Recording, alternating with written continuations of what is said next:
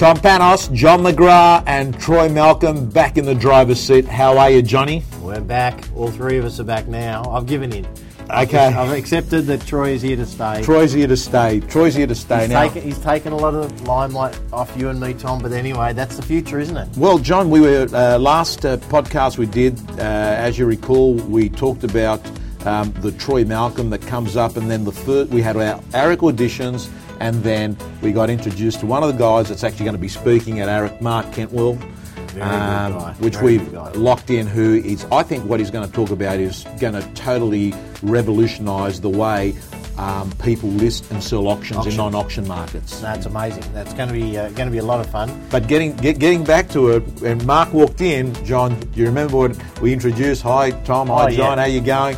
And, he, and we said, that's Troy. He said, oh, you're Troy. I and then we had another two people say, so you're the Troy. You're the Troy. What have, what have we built here, Johnny? Far too much attention has gone in Troy's direction, and Tom, I think we've just you know we've dug a dug a hole for ourselves. I don't know how we're going to get out of it. Well, unless you and I learn technology and learn how to upload podcasts onto iTunes and all the terms with it, Oh, up until then we'll go with it. But John, um we always start off talking about uh, you know sporting achievements or something that's not real estate. Topical. Topical. The Rabbitohs uh, we talked about uh, last time, and you know people still I still see South Sydney Rabbitoh flags. Like this is one month after the event, there are still cars driving around with flags. You know, and I, every time I look at it, and I think to myself. Why isn't there a Balmain flag up there? It's right? been a long time coming, so we really need to squeeze every drop out of it. But, But- of course, it's not just the Rabbitohs that are doing well. Yeah, John, the, the Western Wanderers um, in football, uh, Western Sydney Wanderers, uh, on the So weekend. soccer. Some people call it soccer. Soccer. but, yeah. Um, one billion people watched that game, and it's the first time an Australian team has won the Asian Cup. And it was 60,000 people. They had their goalkeeper that had a laser pointed in his eye throughout the whole game from the crowd. Mm. Um, you can imagine when you go to uh, one of these countries, they make it really difficult, you know. Well, it's a religion over there, literally, isn't it? Yeah. In sport. Look, I'm not a huge follower, but I'm gaining momentum and interest in, in soccer. I think you know a lot more than I do about it, um, Tom. But my understanding, Western Sydney Wanderers have been in the competition five minutes, haven't they? Like Three years. Three years, right? I think, in, and, and they've done phenomenally well. Like they won last year, they've just won the Asian titles. I know they're not doing so well as yet in this year, but no doubt they'll they'll rectify that soon. But I think, you know, and this is a real estate podcast, by the way. Sometimes we keep forgetting, but if you're an agent that's just joined a company or just started in the industry, I think one of the problems can be, Tom. People think, well, you know, it's going to take me five years to develop a client base and get a following and get some momentum. I think Western Sydney Wanderers, in a sporting sense, have just shown that if you're actually good and committed and focused, you can achieve phenomenal results in no time. Yeah. I mean, who'd have thought a, a team that was just entered the competition with kind of a lot of non not well known players was my understanding. Yeah. And all of a sudden, three years later, not only have they won the, the competition in Australia, but they've actually won the Asian Championships. I mean, that is amazing result. extraordinary. And I think, John, uh, when we tag that back into real estate, I think we see many times real estate agents don't have to spend 20 years to become a million dollar agent. Not anymore. I mean, once upon a time, I think there was it was a valid comment to say, look, it could take you five, six, seven years to build momentum. But nowadays, with you know the ability to market yourself in a whole variety of ways, and social media, and all the things that can come with a, an agent that's switched on today, I, I think so. The good news for new agents that are listening, for the newbies that have maybe, let's say, been in the industry less than a year, is you can switch out of this mindset that says, well, maybe in five years, if you're really good, you know, you'll get somewhere. You know, you can be, and of course, we had Vivian Yap at AREC last year, and Vivian's been on your podcasts and, uh, sorry, your video blog. I mean, Vivian is just a great example Yeah. of a magnificent performer who, within a very short space of time, has climbed to the top of the Australian and one Yeah. of the world trees. So it's a good metaphor. John, moving on to the podcast, I thought that what we do today is to talk about what do you do when you're feeling stress, overwhelmed, and under pressure. And at the moment, we're seeing record volumes of stock hitting the market, going to auction. We're seeing agents very busy when you've got a lot of stock, and we're seeing all of a sudden pressure. And I know that uh, just talking to your team, you've just had an extraordinary month. The Edgecliff office record month, uh, record month, just under three mil in gross commission income. So right around the country, and by the way, congratulations, John, Thank because you. to do those sorts of numbers is um, outstanding testament to you and the team. Um, but when you've got a lot going on, you also can become overwhelmed and you've got to start managing your time better and people get stressed and they're working longer hours. So I thought what we'd do is let's talk about the tips and strategies to stay energized, mm. to you know to, to keep real estate fit. What do you do to overcome stress? And you've been a big advocate advocate, John, of the importance of making sure that your personal life is aligned to your business life and that you're doing things that enhance you and make you perform a better version of yourself. So I'd love to talk about what are the do's and the don'ts to help you cope with stress and being overwhelmed. Yeah, look, I think it's a great conversation to have, Tommy, because there are a lot of people out there that are getting stressed, and I think to a degree unnecessarily, because one of my paradigms around life is that stress is a reaction. Stress is not the cause of the problem. It's how you respond to the issue that is the stress. So I'll give you a quick example. Sporting or not, but grand finals, some people play their best game of the year, others play their worst. Because the grand finals are grand finals, some people lift to a whole new level, yeah. others crumble under the pressure. Same with the examinations in an academic sense. Some people do their best work at exams, other people are smart all year and then they crumble at exams. So I think there's plenty of evidence to say that stress really is your reaction to a set of external circumstances. So the reason I like to say that up front is a lot of people kind of think that, oh God, if I have eight auctions happening at once, I'm going to be stressed and therefore I don't want to get stressed, so I don't want to build up to eight auctions. Reality is you can have 12 auctions running beautifully like a Swiss watch under, and, and not all of them have to sell, but as long as you run the system.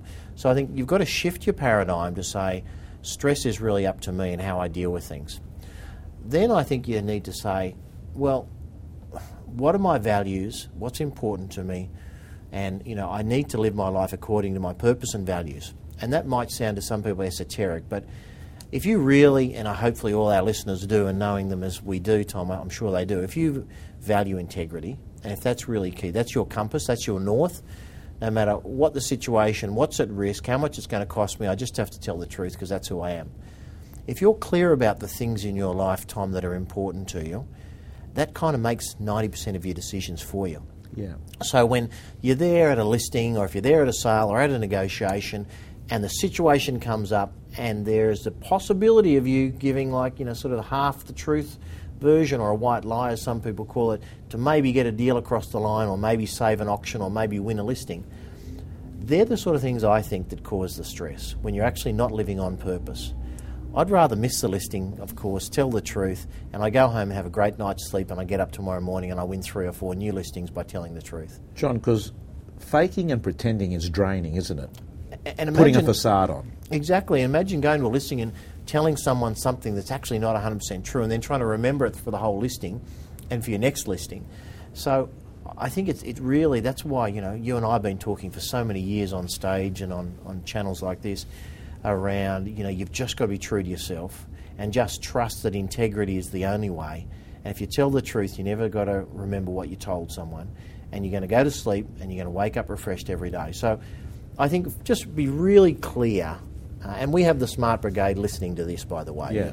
Most people that are listening to this are not telling half truths, but it's, it's just good to restate the importance of it. What do you, John? What do you? I mean, a lot of people when they have stress, they seem to actually resort to things like eating, drinking, yeah, prescription and non-prescription drugs, yeah, and anything to sort of comatize that.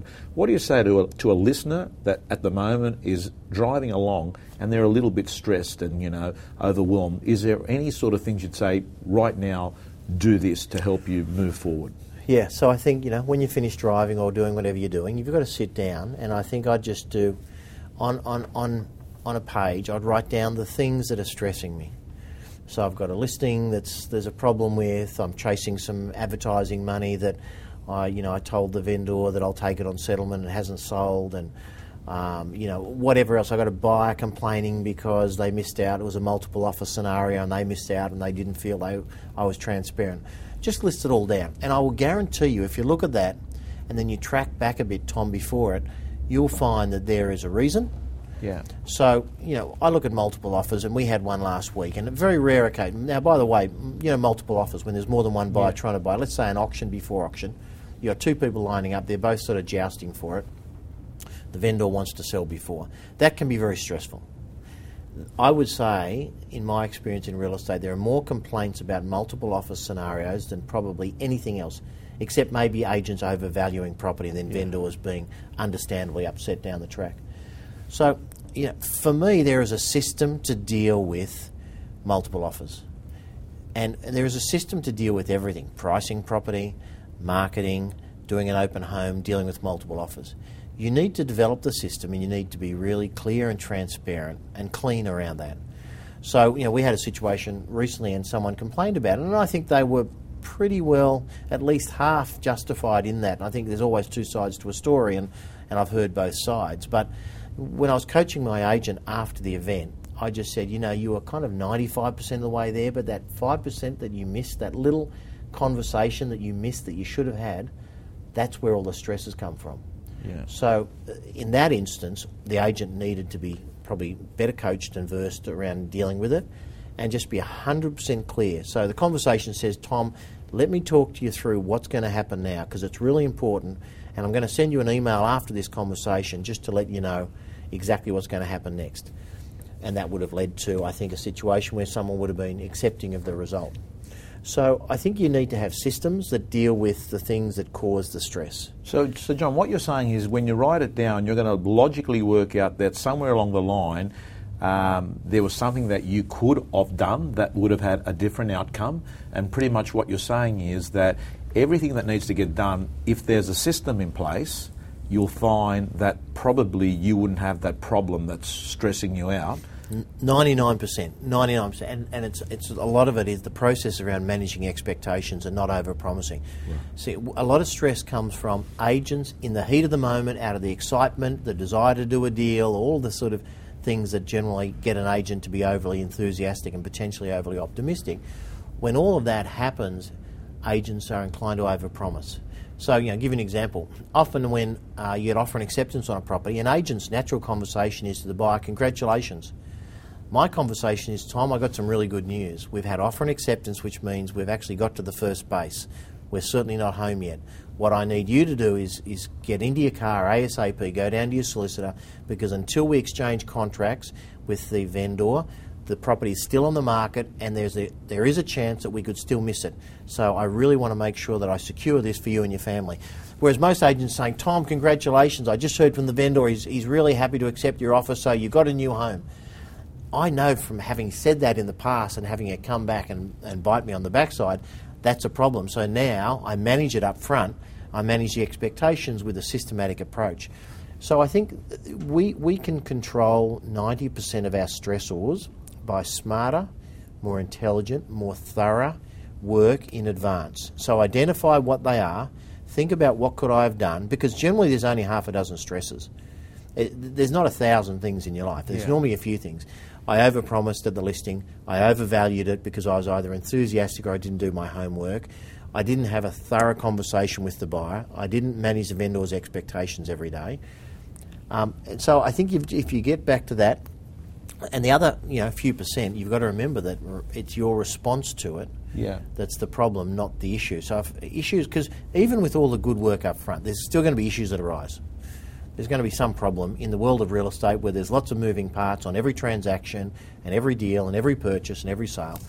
So I think what you've got to do is just um, uh, learn how to manage that better. When the issue does arise, even if you've done everything right, you need to deal with that. So I think you, John, there was once a slide that you presented at a real estate gym that we were speaking at, and I, uh, I can't remember what it was, but I do remember at the time I thought to myself, that's a real, uh, uh, a Buddhist approach to approach it, where you said the market is the market. Yeah. It's an event, right? Yes. You can't control that event, but what you can control is your response to the event. Correct. And pretty much what you're saying is that um, people get stressed not because of the event, but the way that they respond or don't respond.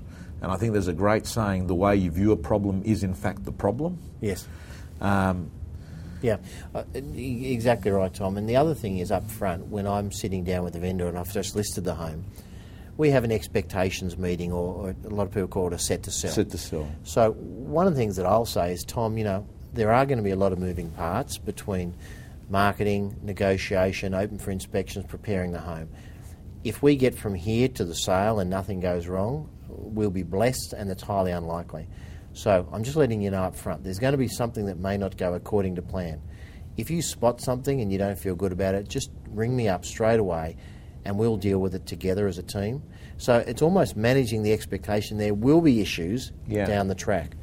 So I think those things are key. And then the other part of it is the physical handling of your stresses. So, you know, exercise, good food, um, not indulging in some of those things that you alluded to. A lot of people that you know they try and drown their stresses with alcohol. Well, the reality is it just makes it worse. You, you know, you forget about it maybe for a few hours, and then the next morning when you're hungover and your head's pounding and you're running late for work, it actually gets worse. So I think that people have to be careful about the physical because uh, stress is emotional, Yeah. and that's dealing with the emotions and the mental side of it. And of course, there is a physical element as well. And if you're tired, if you're sick, uh, if you don't have energy, you're going to find it much harder to deal with those inevitable issues that are going to arise even when you're organised. When John McGrath's not feeling 10 out of 10, version 10 out of 10, what are two or three things John McGrath does to sort of get him back on track? I've got a few practices that I do. I meditate Yeah. a lot, so that's a sort of a 20 minute a day practice that I've been doing for a couple of decades, maybe more, uh, certainly most of my working life. Um, I go for long walks and I listen to um, things like this, podcasts and audio books. So I find that the physical combined with the mental, it it kind of gives you that double whammy effect of positive that you're feeling good about doing some exercise and you're also hearing positive mental things. So I find that's a really great AM early morning activity for me. Um, and the other thing is, I just have this plethora of positive material that I'm always exposing myself to, and magazines and blogs and, and stuff like that. And that gives me so many, po- so much positive energy. Yeah. I kind of rise above, and you get your energy up to deal with the, the little things, and it puts me in perspective. Yeah. Well, I've got to say, John, um, that term I use, having an attitude of gratitude, is uh, a, a good thing to always get you back on track. And I know that recently you've had uh, uh, one of your staff members unexpectedly uh, pass away, and and I've seen the uh, reaction of a lot of your sales team members where they're actually more or less. Uh, working off deals off that pipeline and contributing uh, money towards um, Yeah, uh, the family, was- and that to me shows that a lot of times people won't act in self-interest. They'll do something. Yes. They won't do it for money. They will do things because they want to feel like they're contributing. That matters. Things matter to them, and Yeah. being able to look at someone's unfortunate situation helps you realise that your thing in life is not too bad after all. Oh, look, you're right, Tom, and it's kind of a good thing to um, just alert everyone to. It was one of our dearly beloved uh, staff members, Carl Timms, passed away last Monday, Sunday night, uh, out of the blue. Went to sleep, a healthy guy, Sunday night, didn't wake up Monday morning, and uh, obviously our entire team and extended family were devastated, and, and his family, his beautiful wife Kylie, and their kids just it rocked their world because you know they had dinner as a family Sunday night, so you know, what's the moral of the story? I guess the moral of the story is, you know, uh, you've got to look after yourself, and, and Carl did, by the way, so that probably was an issue, and maybe there was a genetic issue there or something. But um, for those people that are out there that know they're not in as good a shape as they should be, really deal with it now Yeah. rather than having your family have to deal with the consequences of it later. Um, I think it's really critical. And the second thing is just you know make sure you give your family and your loved ones every indication and let them know how much you do love them, because you know who knows whether you're going to be able to do that tomorrow morning. And hopefully for everyone listening here, we're going to have long and healthy lives, and one day well into the future we'll pass on naturally. But uh, I think that was a great thing, and it has brought our company you know so close together because he was he sat right in the middle of the sales room. He'd been with us for a decade. Beautiful guy um, in every word, uh, sense of the word, just an amazing person, and uh, they have rallied around. But you know, everyone out there, make sure you go home. You tell your kids, your wife, your husband, whoever you're uh, sharing this this incredible gift of life with. Um, let them know you love them because Yeah. this is really, you know, this is the gratitude that we really uh, sometimes take for granted. Absolutely, and I think as people are driving off or listening to things at the gym or what have you, just a quick reminder that when you really look around, John, life is pretty awesome, isn't it? And sometimes we forget. Uh, amazing. And, and if you're listening driving home and you're a male, pull over, grab your wife or your girlfriend or your partner some uh, uh, some flowers, box of chocolates, and if you're female, do it for your husband or whatever. But you know, don't take for granted the things that are most important to us. So, yeah. Okay. And on that note, John, we might conclude. it. We'll see you next week. See you, Tom.